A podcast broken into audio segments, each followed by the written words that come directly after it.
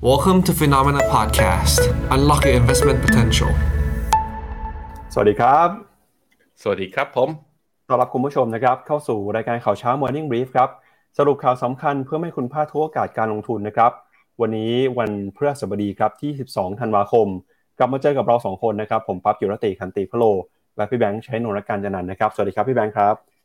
สวัสดีครับปั๊บ เป็นไงบ้าง มีคนดูคิดถึงและส่งกำลังใจไป ตั้งแต่เมื่อวานนี้ เพราะว่าผมก็แจ้งคนดูไว้ว่า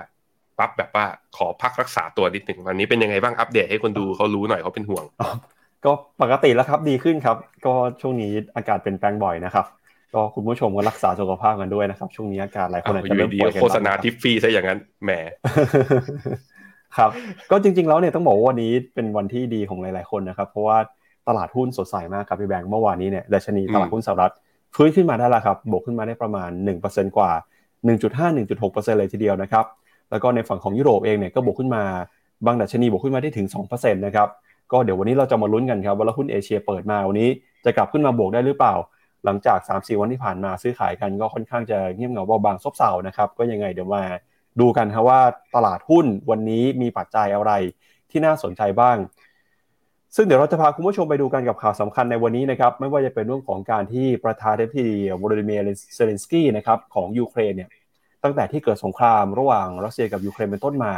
ไม่เคยได้ออกนอกประเทศเลยฮะครั้งนี้เนี่ยนะครับถือว่าเป็นครั้งแรกเลยที่เดินทางออกนอกประเทศ โดยเป็นการออกไปเยือนสหรัฐอเมริกานะครับขณะที่เรากำลังพูดกันอยู่นี้เนี่ยประธานาธิบดีวลาดิเมียร์เซเลนสกี้นะครับกำลังพูดครับแสดงศูนย์ทรพจน์อยู่ที่รัฐสภาของสหรัฐนะครับเดี๋ยวยังไงในช่วงข่าว จะพาคุณผู้ชมไปดูกัน กับภาพนะครับบรรยากาศที่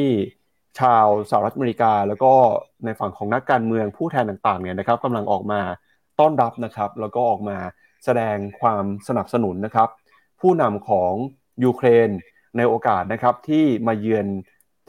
รัฐสภาแล้วก็ทำเนียบข่าวในครั้งนี้นะครับ นอกจากนี้ครับพาคุณผู้ชมไปติดตามการกับสถานการณ์การแพร่ระบาดของโควิดในจีน หลังจากที่จีนนะครับมีการปรับเปลี่ยนนโยบายควบคุมโควิด ตอนนี้เราก็เห็นว่าตัวเลขผู้ติดเชื้อเพิ่มขึ้นมา ตัวเลขผู้เสียชีวิตนะครับกำลังปรับตัวเพิ่มสูงขึ้นมา ซึ่งก็จะกลายเป็นความเสี่ยงสำคัญต่อเศรษฐกิจของจีน นอกจากนี้ก็ยังมีเรื่องของญี่ปุ่นนะครับที่ส่งสัญญาณกลับกับทิศนโยบายการเงิน แล้วก็เราจะมาดูกันฮะว่าแล้วในปี 2023 มีสินทรัพย์ไหนที่น่าสนใจลงทุนบ้างนะครับรวมไปถึงช่วยติดตามกันกับสถานการณ์การออกมาอธิบาย จากคุณอีลอนมัสก์ครับว่าทำไมราคาหุ้นของเทสลาถึงมีการปรับตัวลงไปในช่วงที่ผ่านมาครับพี่แบงค์อือฮึกับผม แต่ว่าภายในรอบสัปดาห์ที่ผ่านมาตลาดหุ้นสหรัฐเพิ่งจะบวกเขียวๆได้เข้มๆนะ ก็แบบทำให้ผมแบบใจชื้นขึ้นมาหน่อยแบบว่าคึกคักขึ้นมานิดนึงยังหวังอยู่นะครับ ทุกคนเรายังหวังว่าซานต้าแรลลี่จะมาหวังว่าการบวกเมื่อคืนนี้จะไม่ได้เป็นการบวกเพียงแค่วันเดียวแล้วเดี๋ยวย่อปรับฐานลงไปต่อนะอะเราไปดูกันครับ ตลาดหุ้นสหรัฐเนี่ยแต่ละตัวปิดบวกยังไงบ้างครับปั๊บก็เมื่อวานนี้นะครับดัชนีต่างๆ ของสหรัฐอเมริกาครับดาวโจนส์ปรับตัวบวกขึ้นมาได้นะครับ1.6% S&P 500 บวกขึ้นมา 1.5%แล้วก็ดัชนี NASDAQ นะครับบวกขึ้นมาได้ 1.5%เช่นกันครับแรงปรับตัวขึ้นมาของตลาดหุ้นสหรัฐเมื่อวานนี้นะครับก็เกิดมาจากความคาดหวังว่าตัวเลขผลประกอบการเนี่ยนะครับของตลาดหุ้นสหรัฐจะค่อยๆ ฟื้นขึ้นมา หลังจากที่เมื่อวานนี้นะครับมีการรายงานตัวเลข ดัชนีความเชื่อมั่นของผู้บริโภคนะครับตัวเลขที่ส่งสัญญาณออกมาเนี่ยเราก็จะเห็นว่าความเชื่อมั่นของผู้บริโภคในสหรัฐอเมริกา เริ่มฟื้นตัวกลับขึ้นมาแล้วนะครับเดี๋ยวเราไปดูตัวเลขกันหน่อยว่าเป็นยังไงบ้างครับ โดยเมื่อวานนี้นะครับในฝั่งของสหรัฐอเมริกาก็ได้มีการเปิดเผยตัวเลขนะครับดัชนีความเชื่อมั่นของผู้บริโภคออกมานะครับในเดือนล่าสุดเนี่ยทำจุดสูงสุดครับขึ้นไปอยู่ที่ระดับ 108 จุด ถือว่าเป็นจุดที่สูงที่สุดนะครับตั้งแต่เดือนเมษายนที่ผ่านมาเลยฮะตัวเลขนี้นะครับเป็นตัวเลขที่สูงกว่าคาดการด้วยครับเพราะว่าตลาดเนี่ยคาดการนะครับว่าความเชื่อมั่นของผู้บริโภคจอกมาอยู่ที่ระดับประมาณ 101 จุดครับ ซึ่งการที่ความเชื่อมั่นของผู้บริโภคกลับมาแบบนี้นะครับ ก็เป็นตัวสะท้อนครับความมั่นใจที่จะเห็นการจับจ่ายใช้สอยที่เพิ่มขึ้น การจ้างงานที่กลับขึ้นมาแข็งแกร่งมากขึ้นนะครับ หลังจากที่ถูกแรงกดดัน เรื่องของการใช้นโยบายการเงินที่เข้มงวดมาในช่วงก่อนหน้านี้นะครับ ซึ่งแน่นอนนะครับว่าเศรษฐกิจของสหรัฐอเมริกาเอง เนื่องจากเป็นเศรษฐกิจที่พึ่งพาการเติบโตเศรษฐกิจการบริโภคภายในประเทศเป็นสำคัญ เพราะฉะนั้นนะครับเมื่อไหร่ก็ตามที่ตัวเลขความมั่นใจของผู้บริโภคกลับมา สัญญาณนี้เป็นสัญญาณที่ดี แล้วตลาดก็ตีความเรื่องนี้เป็นสัญญาณบวกนะครับ กลายเป็นตัวจุดชนวน ให้มีแรงซื้อกลับขึ้นมาในตลาดหุ้นสหรัฐครับพี่แบงค์อืมครับผมอะไปดูกราฟดัชนีตลาดหุ้นสหรัฐกันครับ ไล่ทีละตัว ดาวโจนส์นะครับ หลังจากที่ย่อลงมาแล้วทดสอบเส้นค่าเฉลี่ย MA 50ไปเนี่ย เมื่อวานนี้มีการดีดกลับขึ้นมา การดีดกลับขึ้นมาเนี่ยใน day range นะก็คือจุดสูงสุดของเมื่อวานนี้อยู่ที่ประมาณ 3,437 ปิดที่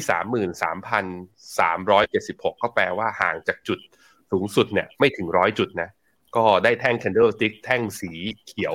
ค่อนข้างเข้มทีเดียว แสดงว่ามีแรงซื้อภายในวันเนี่ยค่อนข้างโอเคทีเดียวนะครับ ซึ่งทำให้ year to date นะอัตราผลตอบแทนของตัวดาวโจนส์ตอนนี้ก็กลับมาติดลบต่ำกว่า double digit และเป็น single digit คือลบเพียงแค่ 8 8เท่านั้น การ rebound รอบนี้ยังตอบ ได้ไม่ชัด เพราะว่าเพิ่ง rebound แค่แท่งเดียวระยะสั้น แต่ดูจากโมเมนตัมและการดีขึ้นมามากกว่า 1%นั้นทำให้เราเบาใจลงได้บ้างว่าการปรับฐานหรือ sideway sideway down เนี่ยอาจจะเริ่มยุติลง เพราะว่าใกล้สิ้นปีเนี่ยสถิติการเกิด Santa Rally ของทางในหุ้นสหรัฐเนี่ยก็คือสัปดาห์สุดท้ายตลาดหุ้นสหรัฐมีโอกาสวิ่งได้ไหมเนี่ยต้องบอกว่าย้อนหลัง 10 ปีที่ผ่านมามีโอกาสค่อนข้างสูงเพราะนั้นเรามาลุ้นกันนะครับ S&P 500 ครับและ S&P 500 ขึ้นมาเนี่ยหลังจากที่ลงไปต่ำกว่าเส้นค่าเฉลี่ยทุกเส้นเลย นับตั้งแต่วันจันทร์ที่ผ่านมา เริ่มดีดกลับขึ้นมา โดยทั้งหมดบวกที่ประมาณ 1.45%นั้น ทั้งหมด 11 sector นั้น หุ้นสาระสามารถบวกได้ทุก sector โดย sector ที่บวกแรงที่สุดนะครับคือ Energy Sector ฮะบวกได้ 1.9%ตัว Technology Sectorได้ 1.6% แล้วก็มีตัวนี้ครับกลุ่ม Industrial บวกได้ 1.8%คือพอภาค consumption กลับมานะ ก็แปลก็ตลาดก็มีการตีความในมุมที่ว่า ก็ผู้บริโภคยังมีความมั่นใจ ยังมีการจับจ่ายใช้สอยเยอะ เพราะฉะนั้นภาคการผลิตที่มีการซึมลงไป อาจจะมีการสั่งซื้อวัตถุดิบ หรือเร่งกำลังการผลิตกลับมาก็ได้ หุ้นกลุ่มนี้จึงได้ประโยชน์นะครับ ในขณะที่พอไปดูทางฝั่งตัว NASDAQ นะครับ NASDAQ rebound ขึ้นมาได้ 1.54 จะเห็นว่า ตอนปรับฐานลง NASDAQ ลงแรงกว่าดาวโจนส์และ S&P 500 แต่ตอน rebound ขึ้น rebound เกาะกับเพื่อนๆนะ ไม่ได้ rebound แรงกว่า ก็อย่างที่บอกไปก็คือการ rebound รอบนี้ ตลาดไป rebound ในกลุ่ม Energy กับกลุ่ม Industrial มากกว่า จนถึงตรงนี้เนี่ยตั้งแต่ต้นปี NASDAQ ติดลบอยู่ประมาณลบ 31.9%ในทั้งหมด 3 ดัชนีนั้น year to date performance NASDAQ นะลงมาแรงกว่าชาวบ้านนะครับ ที่น่าสนใจคือ Wix Index ครับ Wix Index มีการตัวลงมาเมื่อวานนี้ลงมา 6%ทีเดียว อยู่ที่ 20.06 ถ้าต่ำกว่า 20 ก็จะยิ่งเป็นผลดีนะ เราเคยเห็น Wix Index ต่ำกว่า 20 มาแล้วเมื่อตอนต้นเดือนธันวา วันที่ 2 ธันวา พอวิกอินเด็กดีกลับมาปุ๊บ ตลาดหุ้นสหรัฐก็กลับเข้ารอบปรับฐานระยะสั้นทันที รอบนี้มาดูกันว่ายี่ไอตรงโลเดิมของวันที่ 2 ธันวานั้น VIX Index รอบนี้จะลงมาต่ำกว่าได้หรือไม่นะครับ ในขณะที่ Dollar Index นะครับเป็น sideway นะไม่อ่อนไม่แข็งอยู่ที่ประมาณร้อยสี่จุดศูนย์สี่ผมคิดว่าสาเหตุส่วนหนึ่งก็มาจากการที่ BOJ นั้นเริ่มมีเขาเรียกว่าเริ่มทำนโยบายแบบเหี่ยวนิดๆ ก็เลยทำให้ค่าเงินเยนแข็ง ค่าเงินเยนมาแข็งในช่วงนี้ มันก็เลยทำให้ดอลลาร์นั้นอาจจะแข็งได้ไม่เต็มที่นะครับ แต่ตัว bond yield สิบปีสหรัฐตอนนี้อยู่ที่ 3.6 ก็ดีดขึ้นมาจากตอนต้นสัปดาห์เนี่ยที่อยู่ต่ำกว่า 3.4 ค่อยๆ ดีดกลับขึ้นมาเรื่อย ก็สะท้อนนะครับ ตลาดก็ price in เรื่องเฟดยังขึ้นดอกเบี้ยต่อไป เพราะนั้นตัว bond yield สิบปี ก็น่าจะกลับมาเป็นเทรนขาขึ้นนะ แนวต้านต่อไปก็คือแถวๆประมาณสัก 3.8 ซึ่งจริงๆแล้วนะ ถ้าเราบอกว่า terminal rate หรือดอกเบี้ยสูงสุดของรอบขาขึ้นรอบนี้ของเฟดจะอยู่ที่ห้าเปอร์เซ็นคำถามคือ bond yield สิบปี จะไม่ขึ้นไปที่ห้าเปอร์เซ็นหรือ นั้นมีโอกาสอยู่นะครับ ต้องรอดูกันครับทุกคนครับ มาดูกันต่อนะครับที่ตลาดของยุโรปกันบ้างครับ เมื่อวานนี้นะครับดัชนีตลาดหุ้นยุโรป แล้วก็จะเห็นว่ามีการปรับตัวบวกขึ้นมาได้เช่นกันนะครับ หลังจากที่ตลาดยุโรปเห็นการปรับตัวขึ้นมาได้ค่อนข้างดีของตลาดหุ้นสหรัฐนะครับ นอกจากนี้เนี่ยก็มีตัวเลขนะครับในกลุ่มค้าปลีกครับที่ฟื้นขึ้นมาด้วยในฝั่งของยุโรปนะครับก็ทำให้เมื่อวานนี้ดัชนีดัคของเยอรมนีบวกขึ้นมา 1.5%ฟูซี่ร้อยอังกฤษบวกขึ้นมา 1.7 CAC 40 ฝรั่งเศสบวกขึ้นมาได้ถึง 2%เลยนะครับยูโรซ็อก50 บวกขึ้นมา 1.8%ยูโรซ็อก600 ปรับตัวบวกขึ้นมาได้เช่นกันนะครับ โดยแรงหนุนสำคัญก็มาจากหุ้นในกลุ่มค้าปลีกนะครับที่ค่อยๆ ฟื้นตัวขึ้นมา เมื่อวานนี้นะครับเราจะเห็นว่าหุ้นในกลุ่มค้าปลีกของยุโรปบวกขึ้นมาได้ถึง 2.8%หุ้นในกลุ่มสถาบันการเงินบวกขึ้นมา 2.5%หุ้นในกลุ่มเมืองแร่นะครับก็บวกขึ้นมา 2.2%เช่นกันครับ ตอนนี้ตลาดหุ้นยุโรปก็กลับมา มีความหวังนะครับเรื่องของเศรษฐกิจฟื้นตัว แม้ว่าช่วงนี้บรรยากาศการซื้อขายอาจจะเงียบเหงาหน่อยเพราะว่าเข้าใกล้ช่วงวันหยุดแล้วนะครับก็จะเห็นว่าในฝั่งของยุโรปเนี่ยเริ่มมีการหยุดกันแล้ว แล้วก็การปรับตัวของตลาดหุ้นก็ช่วงนี้อาจจะเห็นวอลุ่มการซื้อขายน้อยนะครับ พอมีแรงซื้อกลับเข้ามา ดัชนีก็เลยบวกขึ้นมาได้ค่อนข้างดีทีเดียวครับ ครับผมทั้งฝั่ง Euro Stoxx หกร้อยนะครับก็ได้แท่งสีเขียว เต็มแท่งเลย เมื่อวานนี้หลุดลงต่ำกว่าเส้นค่าเฉลี่ย200 วันมา 2 วันทำการเนาะ เพิ่งอัปเดตตอนคุยกับคุณพีทใน Morning b พอปั๊บไม่อยู่เนี่ยก็บอกไปว่าเฮ้ยอาการหลุด 200 วันเนี่ยไม่ดีนะแค่ไม่ดีแป๊บเดียวเนี่ยดีดกลับขึ้นมาแล้วนะฮะเพราะฉะนั้นอาจจะเป็นแบบหลุดลงมาเพื่อเขาเรียกว่าเทเขย่าคนที่เทรดระยะสั้น แล้วไปต่อก็ได้ มีมีอารมณ์ประมาณนั้นอยู่นะครับ แต่ว่าถ้าดูที่ MACD ก็ยังเป็นเขาเรียกว่ายังไม่ยังไม่ผงกหัวขึ้นนะ ในขณะที่ RSI ก็ยังต่ำกว่า 50 เพราะฉะนั้นก็ยังยังมองเป็น technical rebound ระยะสั้น แต่ว่าโมเมนตัมเนี่ยมันได้จุดตรงที่ว่า พอมันเข้า seasonal ของอ่าสัปดาห์สุดท้ายของปลายปี โอกาสที่จะเกิด Santa rally มันเกิดขึ้นมา เพราะฉะนั้นก็อ่าในมุมของผมก็ให้ให้มุมมองกลับมาเป็น sideway แล้วกัน ยังไม่คิดว่าตลาดจะขึ้นได้แรง แล้วก็อาจการลงเนี่ยในสัปดาห์ข้างหน้าก็อาจจะลงลำบากหน่อยเพราะว่าเข้าสู่ซีซั่นแล้วนะครับทั้งฝั่งถ้าเป็นดูตัวที่น่าสนใจคือนี่ฮะตัวฟุตซี่ร้อยเนี่ย เมื่อวานนี้บวกมาได้ 1.8%กลับขึ้นมายืนเหนือเส้นค่าเฉลี่ย 20 วันอีกครั้งหนึ่ง หลังจากที่ลงไปฮะหลุดหลุดลงไปประมาณสองสัปดาห์เต็มๆ ใช้เวลาบวกวันเดียวกลับขึ้นมายืนอีกรอบหนึ่ง เพราะนั้นเซนติเมนต์ระยะสั้นฟุตซี่ร้อยมีโอกาสไปต่อ และการดีดกลับขึ้นมาตอนนี้ กลายเป็นว่าดีดกลับขึ้นมาแล้วทะลุตัว downtrend channel ตรงนี้ด้วยเนี่ย downtrend เส้นนี้ ทะลุขึ้นมาอีกครั้งหนึ่งกลับมาเป็นโมเมนตัมเชิงบวกนะครับไปดูค่าเงินครับ ค่าเงินยูโรต่อดอลลาร์ตอนนี้อยู่ที่ 1.06 ก็ยังอยู่ในโซนแข็งค่าสูงสุดนับตั้งแต่ตอนแถวๆกลางปี 2022 นี้นะครับ เช่นเดียวกับตัวค่าเงินปอนด์ค่าเงินปอนด์ตอนนี้ก็ยังอยู่ในโซนแข็งค่า ยืนเหนือเส้นค่าเฉลี่ย 20 วันอยู่ที่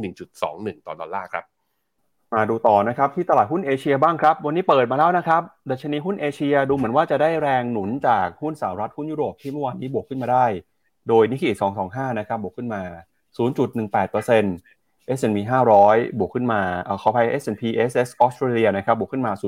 0.6%ส่วนนิวซีแลนด์ครับบวกขึ้นมาได้ 0.8%นะครับแล้วก็เช้านี้ดัชนีตลาดหุ้นจีนครับกำลังจะเปิดแล้ว แล้วเปิดมาเนี่ยน่าจะเห็นการปรับตัวได้แรงหนุนนะครับ แต่ลุ้นกันว่าจะบวกหรือจะลบนะฮะเพราะว่าเมื่อวานนี้ดัชนีหุ้นจีนติดลบไปอยู่นะครับ CSI 300เอ่อ China A50 นะครับก็ซื้อขายกันอยู่ในกรอบแคบๆหางเสียงฮ่องกงครับเมื่อวานนี้บวกขึ้นมาได้ร้อยละ0.34นะครับ0.34% ไต้หวันนะครับ เมื่อวานก็เห็นนานบวกขึ้นมาได้ครับเช้านี้กำลังจะเปิดแล้วนะครับ หุ้นไทยครับเมื่อวานนี้ดัชนีเซ็ตอินดี x เนี่ยบวกขึ้นมา 5.5 จุดนะครับมาอยู่ที่ระดับ 1,609 จุด หุ้นไทยลงมาทดสอบ 1,600 จุดก็มีแรงซื้อกลับขึ้นมาเกาหลีใต้ เปิดมาเช้านี้บวกได้ หุ้นอินเดียนะครับแล้วก็หุ้นเวียดนาม เมื่อวานนี้หุ้นอินเดียติดลบไปส่วนหุ้นเวียดนามเมื่อวานนี้บวกขึ้นมาได้ 0.3%ครับครับผมนี่คือ rebound ขึ้นมาแต่ก็ถือว่า rebound ไม่เยอะนะปั๊บ อยู่ที่ประมาณ 0.2%เท่านั้นเพราะนั้นต้องรอดูสถานการณ์ ตลาดกำลัง digest และวิเคราะห์ข้อมูลกันอยู่ว่าสิ่งที่ BOJ ทำนั้นเขาเรียกว่าจะเป็นการเปิดทางไปสู่การทำนโยบายการเงินที่ตึงตัวในระยะยาวหรือไม่ หรือว่าเป็นแค่ทำแค่ชั่วคราว ถ้าทำแค่ชั่วคราวก็คือก็ปรับฐานแป๊บเดียวหรือว่าเงินเย็นแข็งแป๊บเดียวแล้วก็กลับมาอ่อนต่อ อันนี้ต้องมารอดูกัน แต่ผมคิดว่า BOJ อาจจะเลือกจังหวะที่ถูก คุณคุโรดะอาจจะเลือกจังหวะที่ถูกในมุมหนึ่งนะเหตุผลที่หนึ่งก็คือ ฟดประมาณการออกมาแล้ว และปลายทางของดอกเบี้ยเฟดคือครึ่งปีแรกยังไงก็หยุดขึ้นดอกเบี้ยคือญี่ปุ่นเลือกที่จะส่งสัญญาณเหี่ยว ในยามที่ค่อนข้างชัดเจนว่าอเมริกาเหี่ยวไปได้มากกว่านี้ไม่ได้เพราะฉะนั้นมันแปลว่าเขาไม่จำเป็นต้องขึ้นดอกเบี้ยไล่ตามประเทศอื่นมากนะนะเพราะว่าต้องการที่จะกดดอกเบี้ยให้ต่ำและกระตุ้นเศรษฐกิจภายในประเทศด้วยอันนั้นอันนี้ก็เป็นมุมหนึ่งที่เห็นว่าข้อดีเรื่องนี้ แต่ตอบรับยังไงเนี่ยเราต้อง ค่อยๆดูกันไปนะครับ เพราะแต่ยังไม่ยังไม่บอกทิศทางแล้วก็ยังไม่มี paper research ที่ไหนที่มา cover action ของ BO ตัวห่างเสงฮะห่างเสงเช้านี้เปิดมาพี่ป้าบวก 1.9%ก็คือตีซะเกือบเป็นนั่นแหละ แต่ถามว่าบวกมาขนาดนี้อะไรเปลี่ยนไหม ตอนนี้เส้นค่าเฉลี่ย MA 20ค่าเฉลี่ย 200 วันนะครับ อยู่ที่ 19,611 การบวกขึ้นมาวันนี้เนี่ยอยู่ที่เก้ สามสิบเจ็ดแปลว่ายังไม่ผ่านเส้นค่าเฉลี่ยสองร้อยซึ่งเส้นค่าเฉลี่ยร้อยเนี่ยแต่ประมาณเนี่ยยังไม่เคยผ่านนะ บวกรอบนี้ยังยังไม่ confirm ว่าเป็นขาขึ้นนะครับ ที่น่าสนใจ300 ซึ่งมีการหลุด neckline แล้วก็หลุดเส้นค่าเฉลี่ย 20 วันไปแล้ว พอเห็นฮั่งเส็งบวกอย่างเงี้ยจะมีการ rebound กลับขึ้นมาด้วยหรือไม่นะฮะตอนนี้ตลาดยังไม่เปิด เดี๋ยวตอนตลาดเปิดแล้วเรากลับมาดูกันอีกทีหนึ่งนะครับ ตัวไต้หวันครับบวกขึ้นมาได้ 0.93 หลังจากทดสอบเส้นค่าเฉลี่ย100 วันดีดกลับขึ้นมา sentiment เชิงบวกของทั้งฝั่งฮั่งเส็งเนี่ยก็ช่วยหนุนทำให้ตลาดเอเชียตอนนี้เขียวได้อยู่นะครับเวียดนามนะครับเมื่อวานนี้บวกได้ 0.32 แต่ว่าแท่ง candlestick เนี่ยเป็นแท่งสีแดงก็แปลว่า ตลาดอยากลงมากกว่า แล้วก็มีแรงซื้อกลับเข้ามาปลายตลาดทำให้ไม่ได้ลงเยอะนะครับ SET Index เนี่ยหลังจากการ หลุดเส้นค่าเฉลี่ยร้อยและเส้นค่าเฉลี่ยห้าสิบเนี่ย มันให้ภาพเป็น bearish pat เอ่อเป็น bearish นะก็คือมีโอกาสที่จะลงต่อ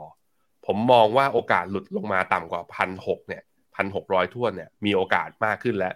นะฮะก็อยู่ในขาที่เซ็ตเนี่ยคนอยู่ฝั่ง short น่าจะมีเปรียบมากกว่านะครับทางไปที่อินเดียหน่อยฮะอินเดียเมื่อวานนี้มีการลบลงมา 1%มีคนถามเข้ามา ลูกค้าก็ถามเข้ามาด้วยเหมือนกันว่าอินเดียเอายังไงดี ผมยังถืออยู่ มุมมองเป็นยังไงบ้าง มุมมองในเรื่องโกรดในเรื่องของโมเมนตัมเนี่ยโอเค แต่ว่าพอมันมีการปรับฐานลงมาเมื่อวานนี้หนึ่งเปอร์เซ็นถามว่ากังวลไหม ถ้าหลุดเส้นค่าเฉลี่ยห้าสิบวันเนี่ยแล้วก็จะเห็นนะ ลองย้อนกลับไปดูเลยฮะการหลุดเส้นค่าเฉลี่ยห้าสิบวันก่อนหน้านี้ก็มีตอนเดือนกันยาพอลงมาปุ๊บเนี่ยก็ลงได้ต่ออีกประมาณสักสามสี่เปอร์เซ็นแล้วลงมาหลุดถึงเส้นค่าเฉลี่ยสองร้อยด้วยนั้นวันนี้วันพรุ่งนี้ถ้าตัว BS Sensex ลงมาหลุดเส้นค่าเฉลี่ยห้าสิบวันตรงนี้นะ แล้วเอาไม่อยู่เนี่ยผมคิดว่าใครมีอยู่ควรเทค profit แล้วลงมารับที่ข้างล่างนะครับ ไปดูค่าเงินบาทหน่อยฮะค่าเงินบาทต่อดอลลาร์ตอนนี้อยู่ที่ 34.6 นะ ก็อยู่ในโซนที่กลับมาอยู่ในโซนแข็งค่า แต่ว่าถามว่าทำนิวโลคือแข็งเป๊กเลยไหม ก็ยังไม่แข็งเป๊กก็รอสถานการณ์ครับ เพราะเทรนด์หลักๆ แล้วคือดอลลาร์ต้องเลือกทางก่อน สกุลอื่นๆ คุณจะเลือกทางตามมาครับ ไปดูต่อที่ราคาสินค้าโภคภัณฑ์นะครับ เริ่มต้นกันที่ราคาทองคำก่อนครับ ล่าสุดนะครับราคาทองคำก็ยังเห็นการปรับตัวบวกขึ้นมาได้อย่างต่อเนื่องนะครับเช้านี้ซื้อขายกันอยู่ที่ 1,827 ดอลลาร์ต่อทรัลล์นะครับราคาเช้านี้บวกขึ้นมา แต่ไหนก็ตามเนี่ยนะครับเมื่อวานนี้ราคาทองคำอาจจะเห็นแรงกดดัน มีการลดช่วงบวกไปบ้าง หลังจากที่ค่าเงินดอลลาร์นะครับเริ่มขยับขึ้นมาแข็งค่า แต่จากการส่งสัญญาณนะครับเปลี่ยนแปลงนโยบายการเงินของธนาคารกลางญี่ปุ่นเนี่ยก็ต้องถือเป็นปัจจัยที่เข้ามาหนุนนำนะครับทำให้ราคาทองคำปรับตัวฟื้นขึ้นมาได้ ค่อนข้างรวดเร็วทีเดียวครับ ส่วนที่ทางของราคาน้ำมันนะครับล่าสุดราคาน้ำมันดิบ WTI ครับซื้อขายกันอยู่ที่ 78 ดอลลาร์นะครับเบรนท์82 ดอลลาร์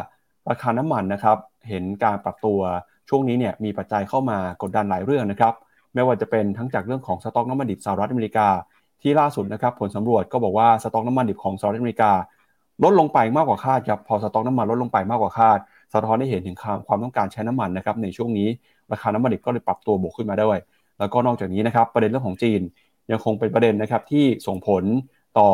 ราคาน้ำมันนะครับ ล่าสุดครับมีการออกมาประเมินแนวโน้มราคาน้ำมันนะครับ โดยทาง S&P Global เนี่ยออกมาบอกว่าราคาน้ำมันนะครับอาจจะพุ่งขึ้นไปถึงระดับ 120 ดอลลาร์ต่อบาร์เรลในปีหน้าก็ได้ถ้าว่าจีนนะครับกลับมาเปิดประเทศอย่างเต็มรูปแบบ โดยตอนนี้นะครับมุมมองของ S&P Global เนี่ยก็บอกว่าราคาน้ำมัน มีความไม่แน่นอนนะครับที่จะเข้ามาส่งผลต่อราคา ไม่ว่าจะเป็นจากเรื่องของจีน เรื่องของสงครามรัสเซียกับยูเครนนะครับแล้วก็เรื่องของการใช้นโยบายการเงินของธนาคารกลางสหรัฐด้วย โดย S&P Global บอกนะครับว่าถ้าหากว่าเศรษฐกิจถดถอยมีสัญญาณไม่ดีเนี่ยอาจจะเป็นตัวกดดันครับให้ราคาน้ำมันปรับตัวลงไปถึง 70 ดอลลาร์ต่อแบเรลก็ได้ แต่ก็ตามนะครับมีความคาดหวังมากกว่าเรื่องการเปิดเมืองของจีน ก็ยังคงอยากจะเห็นนะครับแนวโน้มราคาน้ำมัน ปรับตัวขึ้นไปต่อในปีหน้าครับพี่แบงค์อืมครับผมเพราะว่าจุดยืนของตัวการประชุม o p e ป Plus นั้นก็ค่อนข้างชัดนะปั๊บเนาะว่าเขาอะจะอยากที่จะคงกำลังการผลิตหรือลดกำลังการผลิตมากกว่า คือเป็นมุมมองสวนกันเขามองว่าจีนยังไม่เปิดประเทศเร็วหรอก แล้วก็คอนซัมชันหรือว่าการจากการประมาณการดีมาในปี 2023 ยังไม่เยอะ เพราะฉะนั้นไม่จำเป็นต้องเพิ่มกำลังการผลิต แต่ว่าในส่วนของมุมมองคนอื่นๆนะหรือว่าถ้าถ้าเชื่อว่าจีนจะเปิดประเทศจริง ถ้าดีมานกลับมาแล้วโอเปกไม่ได้เพิ่มกำลังการผลิตก็มีโอกาสอย่างที่ S&P Global พยากรณ์ไว้นะ ว่าจะเห็น 125 อันนี้ต้องรอดู แต่ว่าถ้าดูระยะสั้นตัว WTI เนี่ยก็จะเห็นว่ามันยังอยู่ในเทรนด์ที่ไม่ใช่เทรนด์ขาขึ้นอะอันนี้ค่อนข้างชัดเจน ส่วนสัญญาณการ rebound ในรอบที่ผ่านมาหลังจากทำจุดต่ำสุดที่ 70 เหรียญไปเนี่ยก็ไม่มีสัญญาณที่เป็น bullish divergence คือสัญญาณการกลับตัวอย่างอย่างจริงจัง เพราะฉะนั้นก็ยังยังมองว่าเป็น sideway down นะครับสำหรับตัวราคาน้ำมัน มองในเทรนด์ระยะกลาง ระยะสั้นถึงระยะกลางขึ้นไปนะครับในขณะที่ราคาทองครับราคาทองได้ปัจจัยบวกจากการที่พอ BOJ ทำให้ตัวค่าเงินเยนแข็งค่าดอลลาร์เลยแข็งอ่อนค่าเมื่อเทียบกับเยน dollar index มันก็เลยมีการอ่อนค่าลงเบาๆด้วย ตรงนี้ก็เปิดทางให้ตัวราคาทองวิ่งขึ้นมาได้ แต่จะเห็นว่าเมื่อวานนี้กับเช้านี้เนี่ยราคาทองก็อยู่แถวๆประมาณ 1,820 ยังไม่ทะลุไปต่อนะ ยังไม่ได้ไปต่อ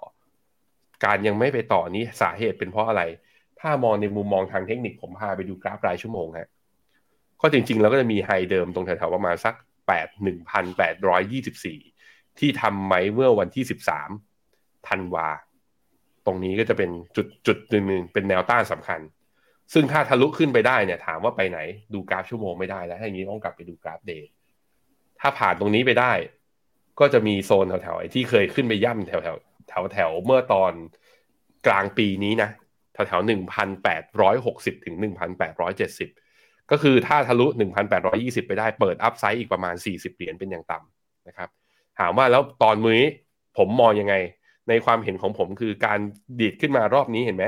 ราคาทองคล้ายๆทำ higher high เล็กน้อย แต่ดู MACD กับ RSI ยกตัวตามไหมทุกคนไม่ยกตัวตามนะครับ แสดงว่าแรงส่งในการจะดีขึ้นไปนั้นอาจจะน้อยลง ผมอยู่ทางขาว่า ราคาทองไม่น่าจะสามารถผ่าน 1,820 ไปได้ น่าจะต้องลงมาแล้วรอระยะสะสม แล้วรอปัจจัยบวกจากปัจจัยภายนอกเข้ามาอีกทีหนึ่งนะครับ ไปดูกันต่อนะครับ กับเรื่องของสงครามระหว่างรัสเซียกับยูเครนบ้างครับ ที่กลายเป็นข่าวใหญ่ในวันนี้นะครับ เพราะว่า ในช่วงเช้าที่ผ่านมาเนี่ยก็มีเหตุการณ์สำคัญเกิดขึ้นในสหรัฐอเมริกานะครับก็คือการที่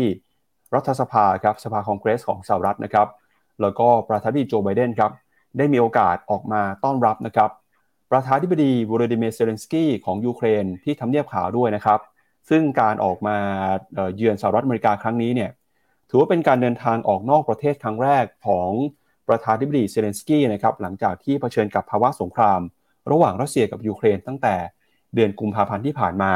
ภาพที่คุณผู้ชมเห็นบนหน้าจอนะครับก็คือการที่คุณแนนซี่เพโลซีประธานสภาผู้แทนราษฎรสหรัฐกับคุณกัมลาแฮร์ริสนะครับรองประธานาธิบดีของสหรัฐอเมริกากำลังให้การต้อนรับนะครับคุณเซเลนสกี้ที่กำลังเดินเข้ามาในห้องประชุมของรัฐสภานะครับเราก็จะเห็นภาพนะครับว่าระหว่างที่เดินเข้ามาเนี่ยทั้งสส.นะครับชาวอเมริกัน ถือว่าออกมาให้การต้อนรับเป็นอย่างดีออกมาจับมือนะครับ แสดงความสนับสนุนออกมาปรบมือให้เห็นคุณชาร์คชูเมอร์ด้วยนะครับ ก็เป็นผู้นำของฝั่งสว.นะครับ ออกมาพูดนะครับขออภัยคุณชัคชูเมอร์นะครับก็อยู่ในฝั่งของสภาคองเกรสนะครับก็ออกมาพูด แล้วก็ออกมาสนับสนุนนะครับ คุณเซเลนสกี้ก็เดินขึ้นไปที่โพเดียมนะครับแล้วก็ออกมาพูดขอบคุณฝั่งของสหรัฐอเมริกาที่เข้ามาให้การสนับสนุนนะครับ โดยการที่มาเยือนในครั้งนี้นะครับ ประธานพี่โจไบเดนก็บอกว่า ชาวสหรัฐอเมริกายังคงเป็นห่วงชาวยูเครนนะครับแล้วก็ให้กำลังใจฮะแล้วก็ถือว่าชาวยูเครนเนี่ยเป็นแรงบันดาลใจให้กับผู้คนทั่วโลก ไม่ใช่แค่สหรัฐเท่านั้น เห็นได้จากความกล้าหาญนะครับในการเลือกแนวทางการจัดการอนาคตของตัวเอง การออกมาต่อสู้ แล้วก็ยืนหยัดนะครับโดยชาวอเมริกันครับจะพร้อมให้การสนับสนุนอย่างเต็มความภาคภูมิใจร่วมกับชาวยูเครนด้วย ผู้นำสหรัฐอเมริกานะครับก็บอกว่าทั้งพรรคเดโมแครตแล้วก็พรรคริพับลิกันต่างร่วมกัน สนับสนุนนะครับพันธมิตรในยุโรปแล้วก็ญี่ปุ่นรวมไปถึงประเทศอื่น เพื่อรับประกันว่ายูเครนจะได้รับความช่วยเหลือทางการเงิน และมนุษยธรรม รวมไปถึงความมั่นคงเท่าที่ต้องการ แล้วก็บอกตอนนี้เป็นเวลามากกว่า 300 วันแล้วนะครับที่ประธานาธิบดีของรัสเซีย เริ่มโจมตีโดยใช้ความโหดร้ายนะครับ กระทบต่อชาวยูเครนด้วยครับโดยคุณเซเลนสกี้นะครับออกมากล่าวขอบคุณประธานาธิบดีโจไบเดนแล้วก็ชาวอเมริกันนะครับในฐานะตัวแทนของชาวยูเครนทั้งประเทศ แล้วก็ผู้นำยูเครนนะครับก็ยังได้รับ ได้มีการมอบเหรียญนะครับให้กับประธานาธิบดีโจไบเดนด้วย ซึ่งก็เป็นเหรียญหนึ่งในการแสดงเกียรติยศของผู้บัญชาการทหารยูเครนนะครับที่เป็นผู้นำกองกำลังปืนใหญ่ หลังจากสหรัฐนะครับได้มีการส่งอาวุธยุทโธปกรณ์ให้กับยูเครนก่อนหน้านี้ โดยคณะทำงานของประธานาธิบดีโจไบเดนนะครับกล่าวกับผู้สื่อข่าวระหว่างการหารือ บอกว่าการหารือในครั้งนี้ มีการครอบคลุมนะครับเรื่องของเชิงกลยุทธ์ แนวทางรบรวมถึงเรื่องของอาวุธยุทโธปกรณ์และการฝึกทหาร การให้ความช่วยเหลือด้านเศรษฐกิจ พลังงานและก็มนุษยธรรมนะครับให้กับชาวยูเครน นอกจากนี้เนี่ยสหรัฐนะครับก็ยังสัญญาว่าจะให้การสนับสนุนยูเครนต่อเนื่องไปนะครับ นอกจากนี้ครับประธานาธิบดีเซเลนสกี้นะครับก็ได้มีการไปปราศรัยต่อหน้าสมาชิกของสภาคองเกรส ที่อาคารรัฐสภานะครับ ซึ่งการที่ผู้นำยูเครนพูดครั้งนี้เนี่ยก็ออกมาขอบคุณนะครับแล้วก็ออกมาแสดงความซาบซึ้งใจที่ชาวอเมริกันให้การสนับสนุนนะครับเรื่องของสงครามระหว่างรัสเซียกับยูเครนด้วยการ สนับสนุนนะครับอาวุธยุทโธปกรณ์แล้วก็ให้การสนับสนุนด้านเศรษฐกิจด้วยนะครับ ซึ่งหลังจากที่ผู้นำของยูเครนเนี่ยเดินทางไปเยือนสหรัฐอเมริกา ในฝั่งของรัสเซียก็มีการออกมาตอบโต้เช่นกันนะครับ ตอนนี้ครับปูตินนะครับก็ออกมาประกาศนะครับว่าจะมีการประกาศสั่งเพิ่มกำลังทหารประมาณ1ล้าน5แสนนายนะครับเพื่อเข้าไปประชิดนะครับพื้นที่ที่มีการสู้รบ แล้วก็บอกว่าในเรื่องนี้เนี่ยทางรัสเซียนะครับก็จะยังคง ไม่ไม่ย่อท้อนะครับ แล้วก็จะยังคงดำเนินสงครามต่อเนื่องไปนะครับ แล้วก็สิ่งที่จับตากันในการพูดคุยกันครั้งนี้ระหว่างผู้นำสหรัฐแล้วก็ผู้นำของยูเครน ก็คือการให้การสนับสนุนนะครับ ทั้งเรื่องของเศรษฐกิจเรื่องของยุทโธปกรณ์ มีสิ่งหนึ่งที่น่าสนใจครับที่อาจจะกลายเป็นตัวชี้วัดเรื่องของสงครามในครั้งนี้นะครับก็คือ Patriot ครับที่เป็นอาวุธนะครับสัญชาติอเมริกันที่จะกลายเป็นความหวังใหม่ของชาวยูเครนนะครับเดี๋ยวเราไปดูหน้าตาอาวุธครั้งนี้หน่อยนะครับที่ สหรัฐอเมริกาเนี่ยให้การสนับสนุนยูเครนนะครับ โดยสำนักข่าวรอยเตอร์นะครับก็บอกว่าการพูดคุยในครั้งนี้สหรัฐอเมริกาก็สัญญานะครับว่าจะให้การสนับสนุนอาวุธยุทโธปกรณ์ระบบป้องกันทางอากาศยาน ซึ่งอาวุธนี้นะครับก็เป็นอาวุธที่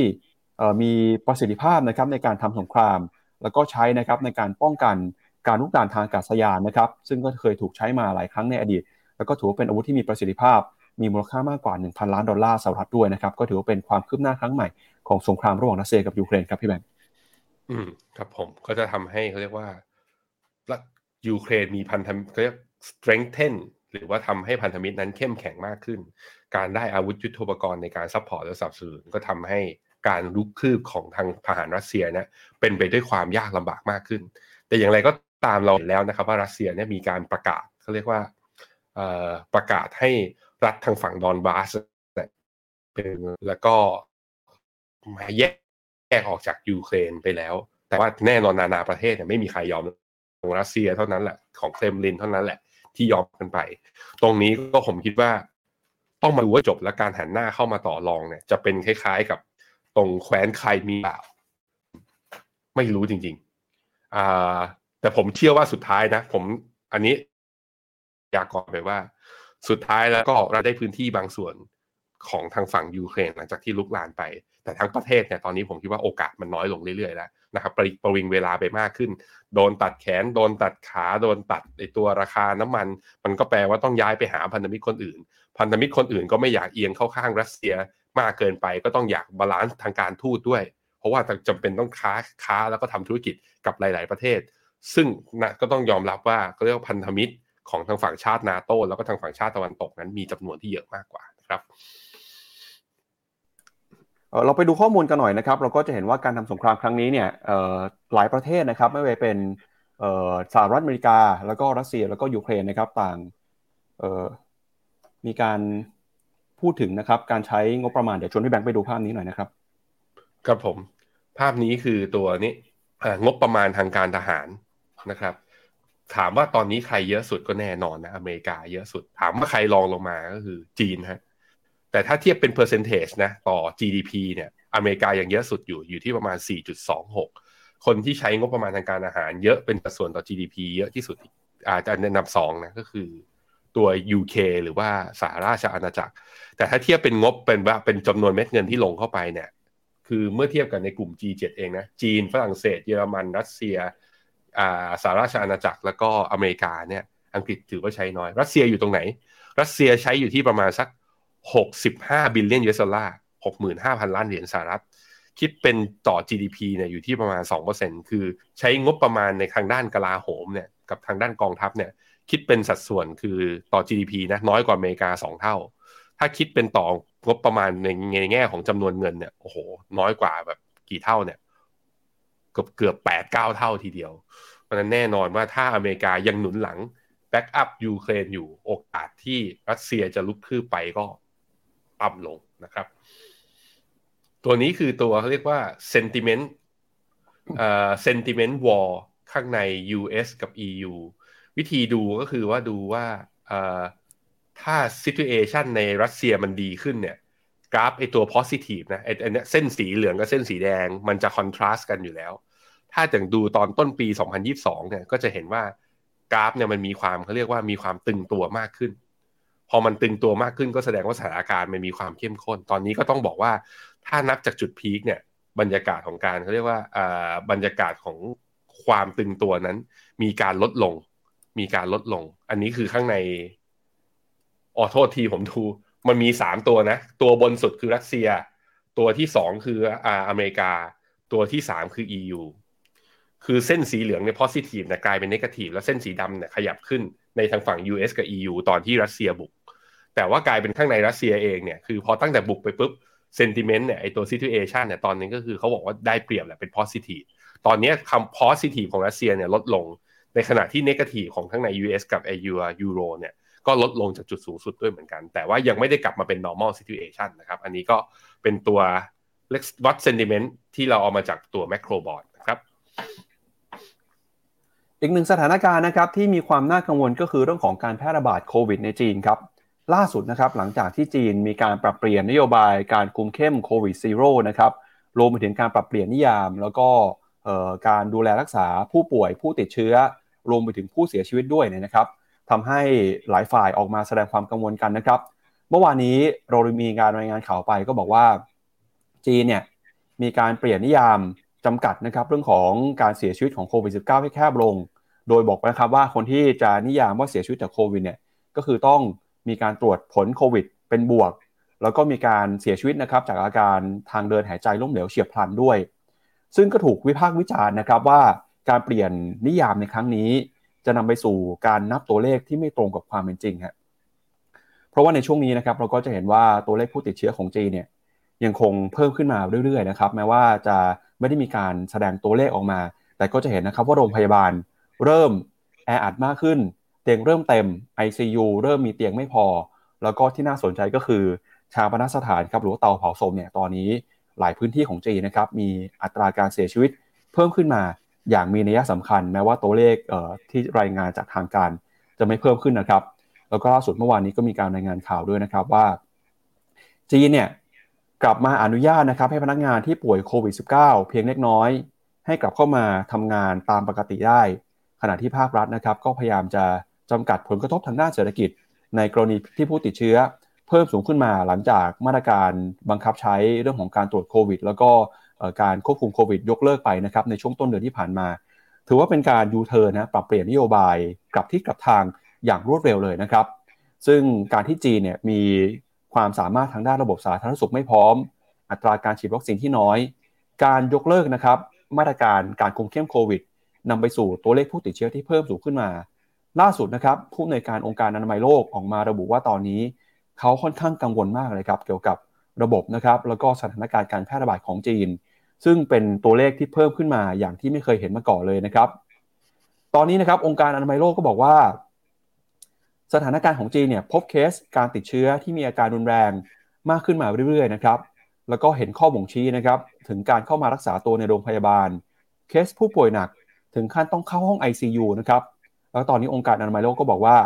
สนับสนุนให้จีน มุ่งเน้นนะครับความพยายามในการฉีดวัคซีนกลุ่มเสี่ยงสูงสุดทั่วประเทศก่อน แล้วก็จะให้ความร่วมมือนะครับเดินหน้าสนับสนุนนะครับเรื่องของการดูแล แล้วก็การปกป้องระบบระบบสาธารณสุขของจีนด้วย โดยจีนนะครับถือว่าเป็นประเทศที่ผ่อนคลายนโยบายโควิดได้ล่าช้าที่สุดประเทศหนึ่งของโลกนะครับเพราะว่าตั้งแต่ที่มีการแพร่ระบาดในช่วงปี 2019 เป็นต้นมาเนี่ย ทางการจีนนะครับก็ใช้นโยบายล็อกดาวน์มาเป็นเวลามากกว่า 3 ปีนะครับแล้วก็การล็อกดาวน์เนี่ยเข้มงวดมาก เวลาที่มีการตรวจพบผู้ติดเชื้อ มีการปิดเมือง มีการล็อกดาวน์ห้ามประชาชนออกมาใช้ชีวิตตามปกตินะครับ แล้วพอจีนหยุดไปเนี่ยนะครับก็จะเห็นว่าผู้ติดเชื้อเพิ่มขึ้นมา ตัวเลขผู้เสียชีวิตนะครับ แม้ว่าจะไม่ได้เพิ่มขึ้นมาตามรายงานของทางการ แต่ปรากฏว่าในชาปนสถานทั่วประเทศของจีนตอนนี้นะครับ เห็นตัวเลขผู้เสียชีวิตเพิ่มขึ้นมาอย่างชัดเจนเลยฮะ หนึ่งในสถานที่เผาศพนะครับที่ทาง BBC มีการรายงานครับก็บอกว่าไปสำรวจนะครับที่เผาศพในกรุงปักกิ่ง จากปกติแล้วเนี่ยใน 1 วันนะครับมีอัตราการเผาศพอยู่ที่ประมาณวันละไม่กี่สิบคนฮะตอนนี้นะครับอัตราการใช้เตาเผาศพของจีนเนี่ยเพิ่มขึ้นมาอยู่ในระดับ 100 คนต่อวันแล้วครับ แล้วก็ตัวเลขกำลังเพิ่มขึ้นมาเรื่อยๆ ถ้าไปดูสำรวจพื้นที่นะครับบริเวณที่มีการเผาศพก็จะพบว่า เตาเผาศพเนี่ยทำงานเกือบตลอดเวลาเลย แล้วก็มีรถยนต์นะครับไปออกันอยู่หน้าบริเวณชาปนสถานรถติดนะครับ ซึ่งถือว่าเป็นภาพที่ไม่เคยเห็นมาก่อนในจีนครับตอนนี้สถานการณ์ในจีน ถือว่าน่ากังวลนะครับแล้วก็ผู้ติดเชื้อผู้เสียชีวิตกำลังเพิ่มสูงขึ้นมา แม้ว่าจะไม่มีการรายงานอย่างเป็นทางการ แต่จากการคาดการณ์นะครับของการวิจัยจากสถาบันการศึกษาในสหรัฐแล้วก็ในฮ่องกงเนี่ยก็บ่งชี้ว่ามีโอกาสที่จีนจะมีผู้เสียชีวิตสูงถึง 1 ล้านคนในปี 2023 ครับพี่แบงค์ ครับผม ก่อนหน้านี้อะจริง ๆ แล้วภายในรอบสัปดาห์ที่ผ่านมา ก็คือมีเรื่องหนึ่งที่มันก็จะทำให้ภาคการผลิตของจีนเนี่ยเอ่อน่าจะโอเคมากขึ้น นั่นก็คือ ทางโรงงานในหลายเมืองของจีนเนี่ยมีการแจ้งพนักให้พนักงานที่ติดโควิด แต่ไม่มีอาการเนี่ย สามารถที่จะกลับเข้าทำงานตามปกติได้ มันต่อเนื่องมาจากนี่ครับ ก็คือว่าก่อนหน้านี้จีนเนี่ย มีเขาเรียกว่ามีนโยบายในการให้ตรวจ โดยที่ไม่ใช่เป็นการตรวจแบบ swab test ด้วยนะ เป็นการตรวจแบบ PCR test ก่อนที่คุณจะออกจากนอกบ้านมา แล้วออกมาคือทำทำธุระ ไม่ว่าจะเป็นออกมาทำงาน ออกมาจับจ่ายใช้สอยหรือว่าใช้พื้นที่สาธารณะจำเป็นต้องตรวจ PCR พอจีนยกเลิกเรื่องนี้ไปปุ๊บ มันก็แปลว่า ตัวผู้เรียกว่านายจ้างเองเนี่ย พนักงานเวลากลับเข้ามาทำงาน กฎหมายก็ไม่ได้มี นายจ้างก็ไม่ได้อยาก provide ให้ตรวจ PCR เยอะเพราะมีหนึ่งคือมีค่าใช้จ่ายสองคือที่ผ่านมาปิดปิดเปิดเปิดเยอะไปแล้วก็อยากให้พนักงานกลับเข้ามาทำงาน เลยเป็นสาเหตุให้ว่า พอพนักงานที่รู้ตัวเองว่าป่วยนะสมมุติว่าผมจิ้มจมูกไปปุ๊บขึ้นสองขีด แต่ผมรู้สึกว่าผมอาการน้อย ไอ้ทางนายจ้างก็บอกว่าอนุญาตครับ สามารถที่จะมาทำงานได้ อะแล้วผมจะอยู่บ้านทำไมล่ะ เพราะว่าอะไรเพราะว่าตามโรงงานตอนนี้ พอโรงงานมันปิดปิดเปิดเปิดนายจ้างก็เลือกนายจ้างก็เลือกที่จะจ่ายค่าแรงตามจำนวนเงินอ่าตามจำนวนเวลาที่คุณเข้าทำงานนั้นถ้าคุณไม่ได้ป่วยเยอะแล้วมันเปิดเปิดปิดปิดไม่มีอยู่ตลอด คุณอยากได้รายได้ คุณก็อยากไปทำงานมากขึ้น แต่ว่าไอ้ผู้ป่วยที่ไม่มีอาการเนี่ยมันไม่ได้หมายถึงว่าแพร่เชื้อไม่ได้ มันก็แพร่เชื้อได้ พอมันแพร่เชื้อได้มันก็แปลว่าจำนวนผู้ติดเชื้อจะเยอะมากขึ้น เมื่อจำนวนผู้ติดเชื้อจะเยอะมากขึ้นทางการจีนก็บอกว่า ผู้ป่วยที่ไม่มีอาการเราอาจจะไม่รายงานจำนวนผู้ติดเชื้อนะ หรือว่าผู้ที่เสียชีวิตจากโรคแทรกซ้อน ถึงแม้ว่าจะมีโควิดเป็นปัจจัย แต่ถ้ามันพูบแล้วว่าเขาเสียชีวิตจากด้วยโรคอื่น เราจะไม่ถือว่าเขาเสียชีวิตจากโควิดแสดงว่าจีนพยายามที่จะลดการรายงานผู้ติดเชื้อและลดการรายงานผู้เสียชีวิต เพื่อให้ตัวเลขมันไม่น่ากลัวเกินไป นี่คือสิ่งที่เห็นนักว่าทางการจีนเนี่ยแอคชั่นในช่วงที่ต่อต่อมา ในแง่ผล ดีต่อเศรษฐกิจแน่นอนว่ากิจจักมา ในแง่ผลเสียคืออาจจะเห็นจำนวนผู้ติดเชื้อที่เยอะมากขึ้น แต่จำนวนผู้ติดเชื้อที่เยอะมากขึ้นนั้น จะถึงขั้นเรานะปั๊บจะสามารถหยิบเอามารายงานได้ไหมอันนี้ต้องตอบว่าไม่อาจจะไม่ได้ เพราะว่าก็เขาปิดตัวเลขไงก็แปลว่าทางสมมุติว่าเป็นสำนักข่าวทางฝั่งชาติตะวันตกเอง อยากจะรู้จำนวนผู้ติดเชื้อหรือเสียชีวิตเยอะยังไง ก็ต้องใช้วิธีคือก็ต้องเข้าไป เจาะแล้วก็ต้องไปหาข้อมูล มากกว่าแค่ทางที่ทางการจีนรายงาน อันนี้ก็คือสิ่งที่เราอะรับทราบกันมาในตอนนี้ แต่ในแง่ของมุมมองการลงทุนการที่จีนเริ่มเปลี่ยนจุดยืนทางด้านมาตรการโควิด ในรอบ 3 ปีที่ผ่านมา โอกาสการลงทุนในจีนจะเปิดกว้างมากขึ้นทันทีครับไปดูข้อมูลกันหน่อยฮะแล้วการแพร่ระบาดโควิดของจีนนะครับนอกจากจะส่งผลต่อเศรษฐกิจแล้วเนี่ยส่งผลต่อระบบสาธารณสุขในประเทศแล้ว ยังมีเรื่องอะไรที่น่ากังวลอีกบ้างนะครับ ทางนักวิทยาศาสตร์ครับก็ออกมาเตือนเช่นกันครับว่าทุกครั้งที่เกิดการแพร่ระบาดครั้งใหญ่ของโควิดนะครับจะนำไปสู่การกลายพันธุ์ครับแล้วพอมีการกลายพันธุ์เนี่ยนะครับเราก็จะพบกับอาการใหม่ พบกับเชื้อใหม่ที่เราไม่เคยเจอมาก่อนนะครับ ถ้าหากว่าจีนมีการแพร่ระบาดครั้งใหญ่เกิดขึ้นจริง แน่นอนครับว่ามีความเสี่ยงว่าเชื้อจะกลายพันธุ์และเชื้อกลายพันธุ์เนี่ยอาจจะมีการพัฒนาความสามารถในการหลบหลีก หรือว่าการป้องกันตัวเองจากวัคซีนนะครับซึ่งก็ถือว่าเป็นเรื่องที่น่ากังวลฮะ ถ้าดูจากข้อมูลเราก็จะเห็นว่าตั้งแต่ช่วงปี 2020เป็นต้นมานะครับ ทุกครั้งที่มีการแพร่ระบาดจำนวนเชื้อเนี่ยที่สุกส่งไปตรวจนะฮะในฐานข้อมูล พบมีการกลายพันธุ์มากขึ้นเรื่อยๆ จนล่าสุดเนี่ยนะครับเดือนธันวาคมของปีนี้ก็คือตอนนี้เนี่ยนะครับ อัตราการกลายพันธุ์ถือว่าลดลงมาต่ำที่สุดนะครับครั้งหนึ่งในรอบหลายเดือน แต่แล้วก็ตามเนี่ยพอจีนกลับมาเปิดเมืองในเดือนธันวาแล้วนะครับ ก็มีความเสี่ยงว่าอัตราการกลายพันธุ์จะค่อยๆ ปรับตัวเพิ่มขึ้นมานะครับ ซึ่งเรื่องนี้ก็เป็นเรื่องที่อาจจะกระทบกับ ผู้คนทั้งโลกนะครับ อันนี้เป็นข้อมูลของจีนที่เรามาฝากกันในวันนี้เบื้องต้นครับครับผมล่าสุดตอนนี้ตลาด CSI 300ดัชนี CSI 300 เปิดเทรดแล้วนะครับ บวกได้ 0.58 ถือว่าน้อยกว่าหางเสงค่อนข้างเยอะนะ การรีบาวขึ้นมารอบนี้ก็ยังห่างจากตัวเส้นค่าเฉลี่ย 20 วัน ซึ่งเป็นแนวคัดลอสของ Tactical Call ในช่วงที่ผ่านมาอยู่ เพราะฉะนั้นก็แปลว่าถึงห่างเสงจะบวก ใครที่เข้า technical call แล้วเมื่อวานขายไม่ทัน วันนี้ควรทำอย่างไร ก็ทำตามระบบนะฮะ เพราะยังไม่สามารถดีดกลับขึ้นไปยืนเหนือเส้นเฉลี่ย 20 วันได้นะครับ มาดูกันต่อครับกับที่ญี่ปุ่นนะครับ หลังจากการปรับเปลี่ยนนโยบาย ขยายกรอบบอลยูของญี่ปุ่นนะครับนำไปสู่ความตกใจทำให้เกิดแรงเทขายสินทรัพย์เสี่ยง แล้วก็ค่างเงินเยนนะครับมีการเคลื่อนไหวผันผวน แข่งค่าตลาดตราสารหนี้ทั่วโลกก็ปั่นป่วนไปด้วยนะครับ ล่าสุดครับนักวิเคราะห์เริ่มออกมามองนะครับถึงท่าทีของญี่ปุ่นว่าญี่ปุ่นเนี่ยกำลังจะทำอะไรกับเศรษฐกิจนะครับนักวิเคราะห์หลายรายเลยครับออกมาบอกนะครับว่าสิ่งที่ญี่ปุ่นกำลังทำครับ ก็คือการปรับเปลี่ยนนโยบายการเงินนะครับการส่งสัญญาณตอนนี้เนี่ยจะเห็นว่าชัดเจนนะครับญี่ปุ่นจะยุติการใช้นโยบายการเงินแบบผ่อนคลาย หรือว่า ultra l o o s monetary policy นะครับหลังจากที่การประชุมครับในวันที่ 20 ธันวาคม BOJ ตัดสินใจ ขยายกรอบอัตราผลตอบแทนพันธบัตรนะครับหรือว่า yield curve control จากเดิมเนี่ยที่อยู่ในระดับประมาณบวกลบ 0.25 นะครับก็ขยับกรอบขึ้นไปเป็น 0.5 ซึ่งผู้ว่าการธนาคารกลางของญี่ปุ่นก็บอกนะครับว่าการปรับเปลี่ยนนโยบายการเงินครั้งนี้ อยากให้ตลาดมีประสิทธิภาพมากขึ้น ไม่ได้จะเป็นการเปลี่ยนแปลงการกลับมาใช้นโยบายการเงินเข้มงวดของ BOJ แต่อย่างใดนะครับ แต่ก็ตามเนี่ยนักวิเคราะห์ก็ออกมาตีความครับโดย Goldman Sachs นะครับออกมาบอกว่าการส่งสัญญาณแบบนี้ของญี่ปุ่นนะครับอาจจะเป็นการบอกว่าญี่ปุ่นกำลังจะยุติ การใช้นโยบายอัตราดอกเบี้ยติดลบ หลังจากที่ BOJ นะครับมีการขยายกรอบbond yield yield curve control เป็นมาตรการแรกๆก่อนนะครับ Goldman Sachs คาดนะครับว่าความเคลื่อนไหวล่าสุดของ BOJ เนี่ยจะนำไปสู่การเปลี่ยนแปลงอีกหลายด้าน ไม่ว่าจะเป็นการเปลี่ยนแปลงกรอบอัตราดอกเบี้ยนโยบาย หรือว่าการยุตินะครับกรอบอัตราผลตอบแทนของพันธบัตรโดยอัตราดอกเบี้ยที่ติดลบนะครับถือว่าเป็นหัวใจสำคัญของ BOJ ดังนั้นจึงถือว่าเป็นเรื่องยากที่ BOJ จะถอนนโยบายดังกล่าว แต่ถ้าหากว่ายังไม่สามารถบรรลุกรอบเป้าหมายเงินเฟ้อที่ 2%ได้ ก็อาจจะเห็นนะครับทางญี่ปุ่นกลับมาใช้นโยบายการเงินเข้มงวดมากขึ้น ซึ่งมุมมองของทาง Goldman Sachs เองเนี่ยก็เป็นมุมมองในทิศทางเดียวกันกับนักวิเคราะห์รายอื่นเลยนะครับไม่ว่าจะเป็นจาก UBS นะครับบอกว่า BOJ มีการขยายกรอบอัตราผลตอบแทนเนี่ยเป็นการส่งสัญญาณว่าจะยุตินะครับมาตรการการเงินแบบผ่อนคลายเช่นกัน ตอนนี้นักวิเคราะห์ส่วนใหญ่ก็มองไปในทิศทางเดียวกันครับพี่แบงค์ว่า BOJ เนี่ยน่าจะกลับเปลี่ยนทิศทาง ถ้าหากว่าไม่เกิดขึ้นนะครับในช่วงปีหน้าก็จะเป็นปีถัดไป แล้วก็ตอนนี้ตลาดทั่วโลกเองก็เตรียมพร้อมรับมือกับการใช้นโยบายการเงินที่เข้มงวดของธนาคารกลางในหลายประเทศแล้วครับในแง่ของเศรษฐกิจญี่ปุ่นเองนะก็ญี่ปุ่นต้องพยายามที่จะทำให้ตัวเองได้ประโยชน์จากการที่ค่าเงินตัวเองอ่อนนะตอนนี้แล้วก็ตุ้นเศรษฐกิจ ซึ่งสิ่งที่ทำมาตั้งแต่ตอนเดือนตุลาเป็นต้นมาก็คือว่าเริ่มมีการผ่อนคลายมาตรการในการตรวจเชื้อ แล้วก็เข้าไปเข้าไปในญี่ปุ่นางเขาเรียกอ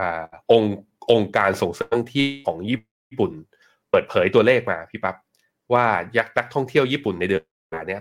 แปดคนแล้วเพิ่มขึ้น 87%จากเดือนตุลา ก็คือพอเนี่ย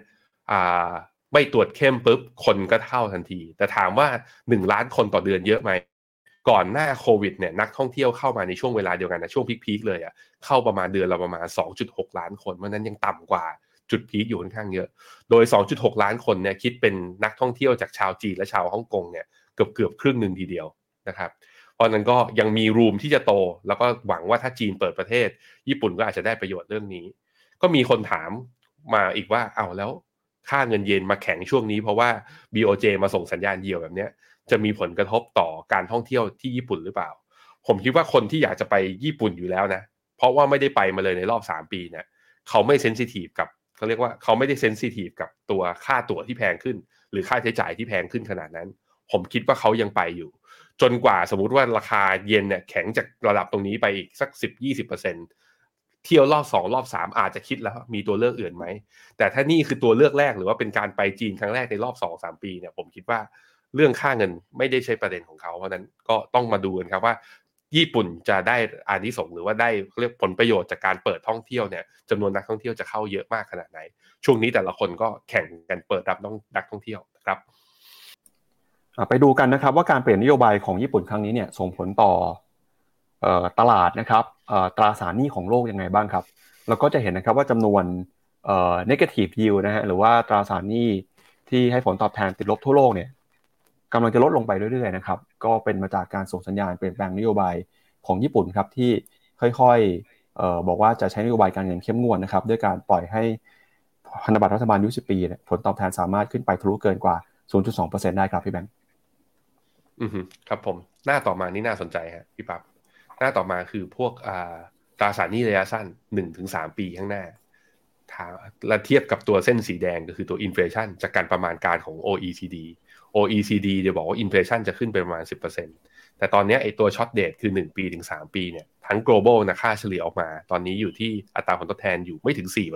4%ซึ่งถ้าเทียบไปแล้วลองกลับไปย้อนไปมองดูตอนปี 2008-2009 ตอนที่ inflation ขึ้นมาขยับประมาณแถวเกาะประมาณ 5%เนี่ยบอลยูตอนนั้นจุดสูงสุดก็แถวๆนี้ประมาณ 4%นั้นคำถามมันยังถูกเป็นตั้งคำถามอยู่เรื่อยๆว่า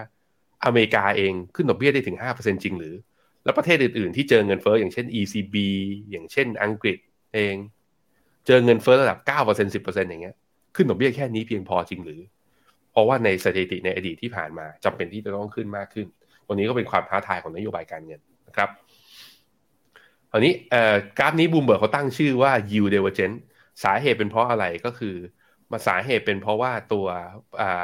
yen spot สิบปี อันนี้แข่งค่าเห็นแล้วใช่ไหม bond yield สิบปีของตัวญี่ปุ่นเนี่ย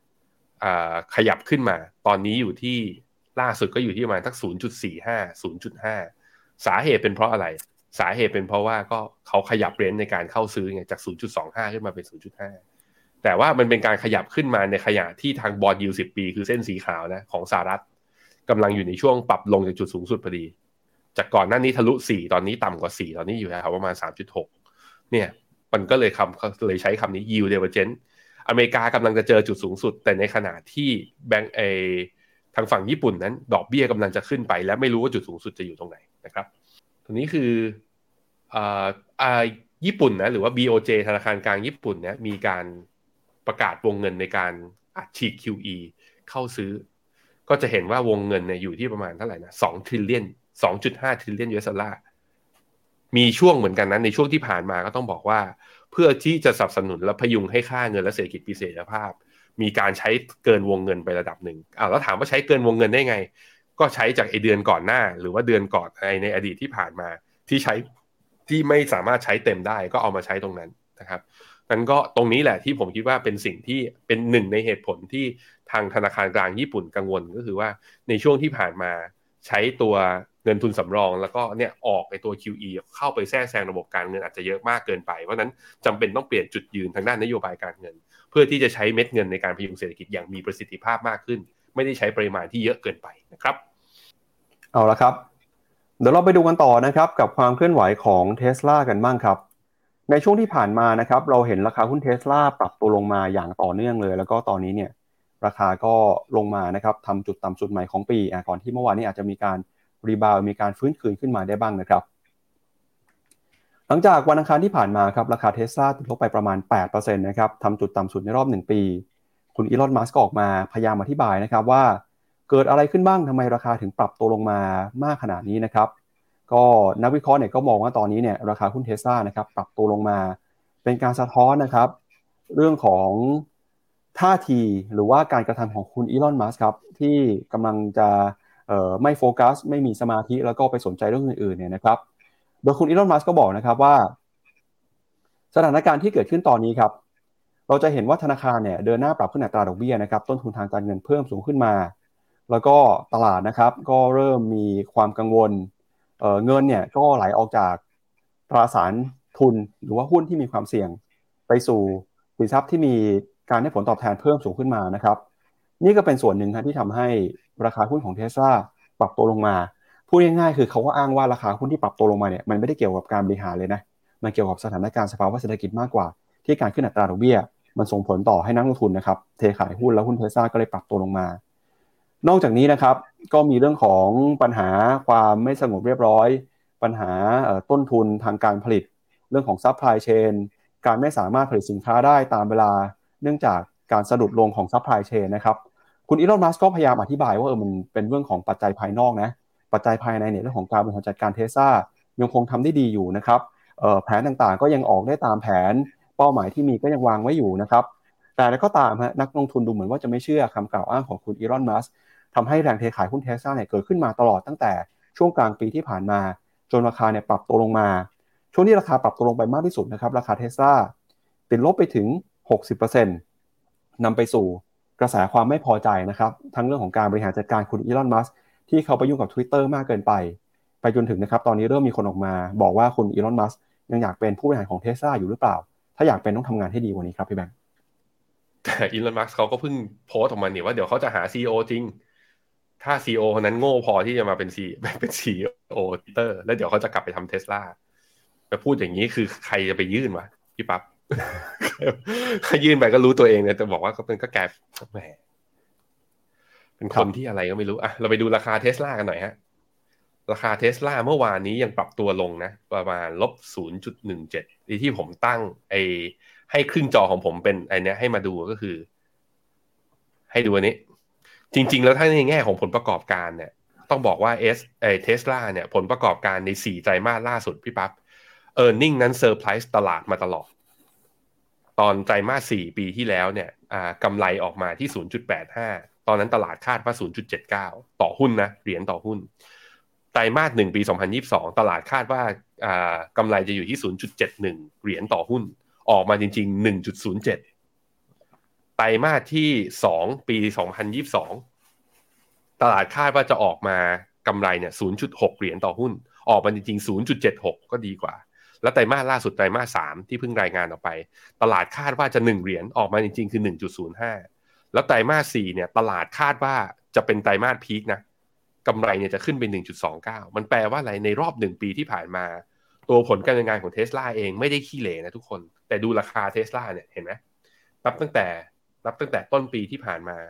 คือมันเป็นการวิ่งตามหนึ่งก็อย่างที่บอกไปก็ถูกกันแหละ มันก็ไปวิ่งไปตามนโยบายการเงิน ที่มันเปลี่ยนไปเพราะขึ้นดอกเบี้ยหุ้น growth เลยลง แต่ผมคิดว่าอีกส่วนหนึ่งที่หุ้นเทสลา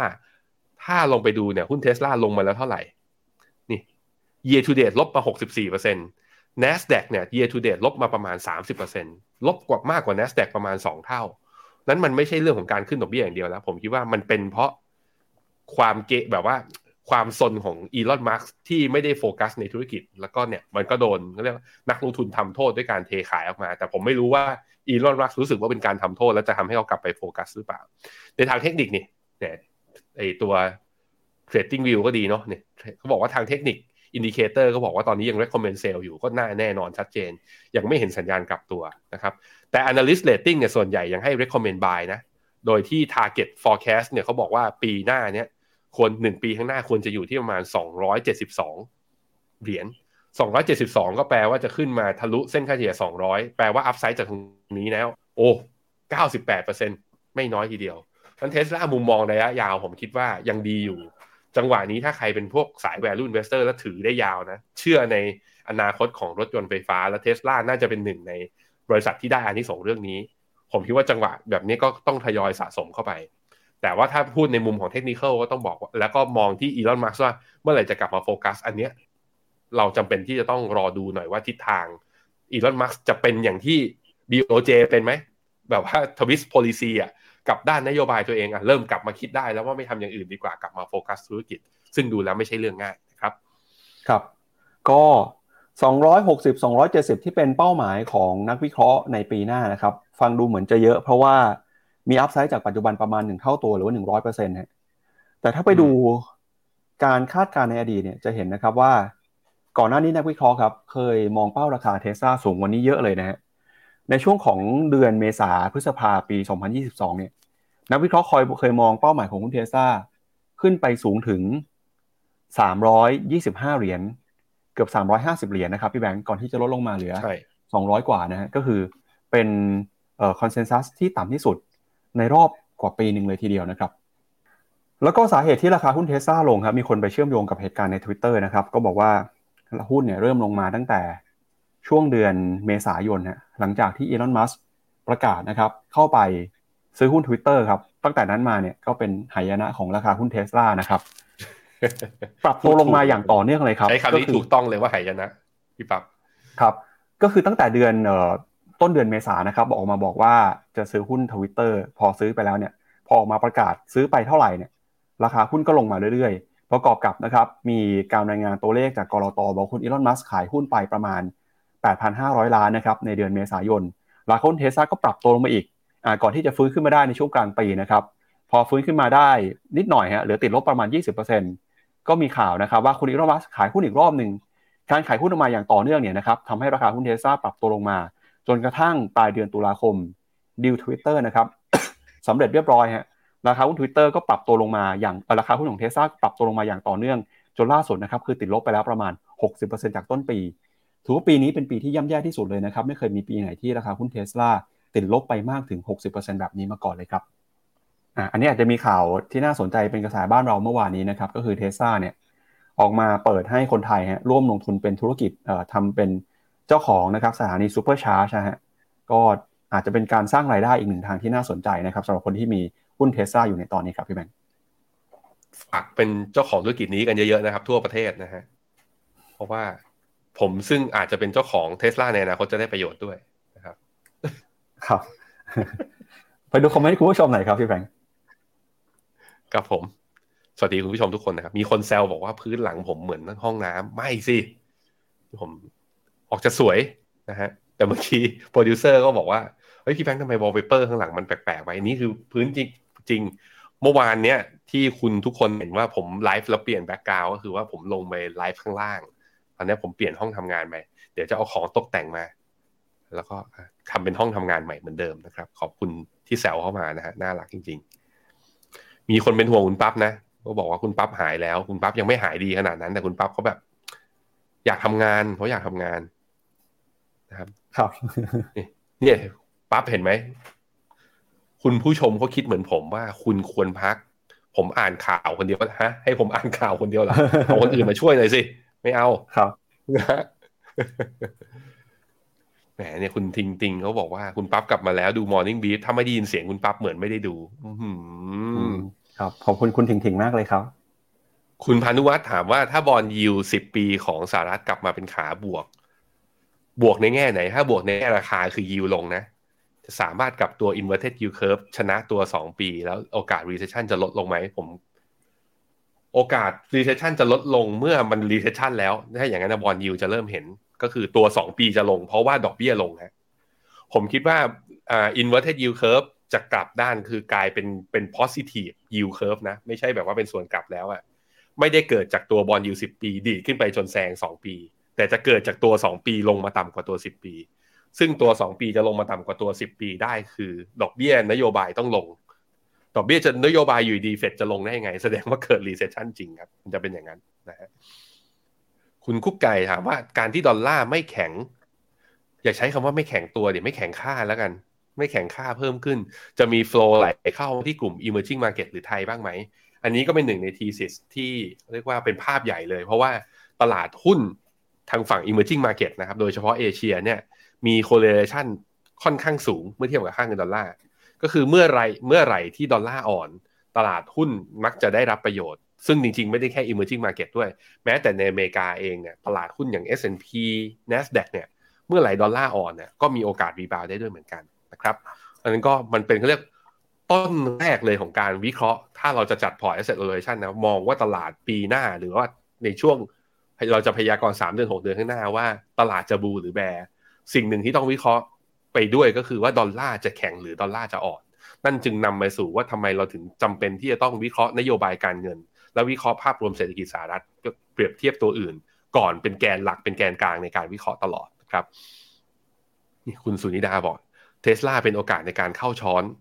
แต่ดูจากอีโมจิที่เข้าให้มาดู ดูไม่อยากช้อนเท่าไหร่นะ คุณเพสเตอร์บอกว่าครั้งแรกเลยหรือเปล่าที่อีลอนมัสก์พูดเรื่องราคาหุ้น ถ้าปีนี้ใช่ ถ้าปีนี้น่าจะเป็นครั้งแรกเลยที่แกเริ่ม care ราคาหุ้นนะครับอ๋อคุณจาวิสเขาบอกว่าเสียงคุณปั๊บ smooth as silk แหมเป็นการบินไทยไปซะแล้วนะฮะ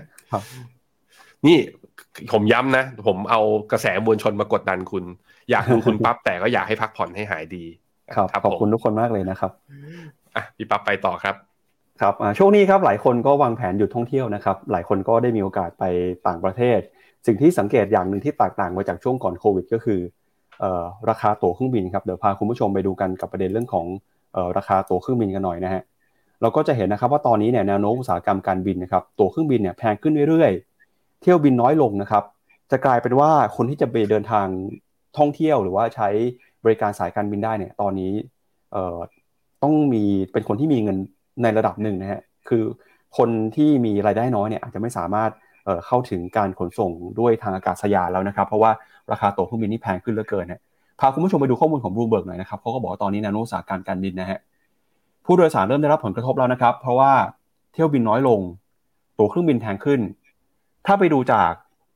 ตัวเลขนะครับเราก็จะเห็นว่าราคาของตั๋วเครื่องบินเนี่ยสายการบินนะครับ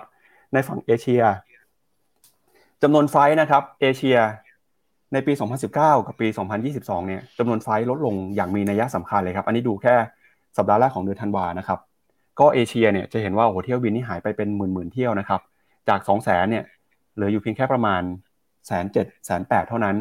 อเมริกาเหนือนะครับ เที่ยวบินก็ลดลงยุโรปลาตินอเมริกา ก็คือเรียกได้ว่าทั่วโลกเนี่ยจำนวนเที่ยวบินลดลงมาอย่างมีนัยสำคัญเลยครับพี่แบงค์เปรียบเทียบปีก่อนหลังโควิดครับ ไปดูต่อนะครับที่ในฝั่งของ เที่ยวบินเดินทางในประเทศบ้างครับ ก็จะเห็นนะครับว่าเที่ยวบินเดินทางลดน้อยลงเอ่อไฟล์เนี่ยที่เป็นหับหรือว่าศูนย์กลางนะครับของลอนดอนสิงคโปร์ฮ่องกงโดฮาก็ลดลงมาอย่างมีนัยสำคัญนะครับ เมื่อเปรียบเทียบกันฮะแล้วก็ตัวเลขนะครับเอ่อหมายความว่าที่ที่เที่ยวบินลดน้อยลงไปเนี่ยก็จะทำให้จำนวนที่นั่งครับที่สายการบินออกมาให้บริการผู้โดยสารเนี่ย ก็จะลดลงไปด้วย เราก็จะเห็นนะว่าตัวเลขเนี่ยแตกต่างกัน ในบางพื้นที่เนี่ยคือเป็นหลักล้านเลยนะครับพี่แบงค์อืมอย่าง North อย่าง Northeast Asia เนี่ยเกินครึ่งเลยนะ กับไฟก็คือว่า อาจจะแบบสายการบิน low cost ก็สามารถที่จะเอาที่นั่งเข้าไปได้ใช่ไหมแต่ว่าพอมีเรื่องไอ้ตัวโควิด แล้วก็มาตรการป้องกันเนี่ย ก็จำเป็นที่จะต้องทำให้เรียกว่าความจุของผู้โดยสารเนี่ย ให้มันมี space ให้มันมี distance มากขึ้นนะครับ ครับ อ่าแล้วก็พอตัวเลขสายการบินจำนวนเที่ยวบินลดน้อยลงไป ราคาตั๋วแพงขึ้นนะครับ ก็จะส่งผลไปต่ออการเดินทางของประชาชนนะครับ ตอนนี้คนก็จะได้รับความลำบากมากขึ้นนะครับ อันนี้ก็เป็นอัปเดตแล้วกันฮะความคืบหน้าของอุตสาหกรรมการบินล่าสุดนะครับ ที่ทางบลูมเบิร์กเขาออกมาเตือนว่าแนวโน้ม น่าจะยังไม่ดีขึ้นนะครับ ถ้าหากว่าเที่ยวบินยังไม่เพิ่มขึ้น แล้วก็คนยังเดินทางกันมากแบบนี้อยู่ครับพี่แบงค์ครับแต่ในส่วนในส่วนของไทยเนี่ยผมคิดว่าน่าจะดีขึ้นอีกนะ ล่าสุดก็มีเขาเรียกว่าข้อมูลจาก Destination Insights with Google ก็พบว่าประเทศไทยเนี่ยเป็นจุดหมายปลายทางของการท่องเที่ยว จากการค้นหาเนี่ยเขาบอกว่าประเทศไทยเนี่ยติดหนึ่งในสิบของการ search ของโลกทีเดียว เพราะนั้นแล้วก็ในช่วงปลายปีเนี่ยจากการวิเคราะห์ของตอนช่วง 4 วันอ่า4วันสุดท้ายเนี่ยทางศูนย์วิจัยเกษตรกรเขาก็คาดการณ์ว่าจะมีเม็ดเงินเนี่ยเข้ามาสะพัดในไทยจากการที่นักท่องเที่ยวเข้ามาเขาดาวที่ประเทศไทยเนี่ย ตั้งแต่วันที่ 30ธันวาถึงวันที่ 2 มกราเนี่ยถึงประมาณ 15,000 ล้านอ่าถึง15,000 ล้านบาท โดยที่ destination นะคือเขาบินเขามาลงที่สุวรรณภูมิแล้วเขาอยากไปเที่ยวไหนสามอันดับแรกก็คืออ่ากรุงเทพชนบุรี แล้วก็ภูเก็ต ในขณะที่เกากระบี่กับสุราษฎร์เนี่ยก็นักท่องเที่ยวชาวยุโรปนะก็จะชอบมาเที่ยวมาอาบแดดทางฝั่งอ่าชายหาดกัน ราะว่าอุณหภูมิแถวๆประมาณเนี้ยยี่สิบกลางๆแถวๆนี้คือมันคือร้อนบ้านเขาเขาหนีร้อนไอ้เขาหนีหนาวมากๆ จากหิมะเนี่ยมาอาบแดดที่นี่กันนะครับ ก็มาดูกันครับว่าการท่องเที่ยวไทยก็จะเป็นตัวหนึ่งนะที่จะดันให้กลุ่มสินค้าอุปโภคบริโภค กลุ่มภาคการท่องเที่ยว หุ้นเนี่ยจะไม่สามารถจะค้ำยันทำให้ SET Index ไม่หลุดลงไปต่ำกว่าพันหกได้หรือเปล่าครับ ครับ ก่อนจากกันไปวันนี้ครับ เชิญชวนคุณผู้ชมนะครับ ติดตามงานสัมมนาดีๆกับ Finnomena ในช่วงส่งท้ายปลายปี ลงทุนนะครับ S S F R M F นะครับวันที่ 24 ธันวาคมนี้นะครับ มาเจอกันกับคุณเสกสรรจาก B B L A M นะครับในการหากองทุน B Innotech ทั้ง S S F แล้วก็ R M F ด้วยครับ ติดตามกันได้นะครับ เข้าไปดูข้อมูลที่เว็บไซต์ฟิโนเมนาครับเอาละครับ และนี่ก็เป็นทั้งหมดของรายการ Morning Brief วันนี้นะครับเราสองคนลาไปก่อนเจอกันใหม่วันพรุ่งนี้ครับวันนี้สวัสดีครับ สวัสดีครับ ในโลกของการลงทุนทุกคนเปรียบเสมือนนักเดินทาง คุณหลักเป็นนักเดินทางสายไหน การลงทุนทุกรูปแบบเคยลองมาหมดแล้ว ทั้งกองทุน หุ้น พอร์ต แต่ก็ยังมองหาโอกาสใหม่ๆ เพื่อผลตอบแทนที่ดีขึ้น แต่ไม่รู้จะไปทางไหน ให้ฟิโนมิน่าเอ็กซ์คลูซีฟบริการที่ปรึกษาการเงินส่วนตัว ที่พร้อมช่วยให้นักลงทุนทุกคนไปถึงเป้าหมายการลงทุน สนใจสมัครที่ f i n o m e f i n o m i n a e x c l u s i v e หรือ line at f i n o m i n a p o r t คำเตือน ผู้ลงทุนควรทำความเข้าใจลักษณะสินค้า เงื่อนไขผลตอบแทน และความเสี่ยงก่อนตัดสินใจลงทุน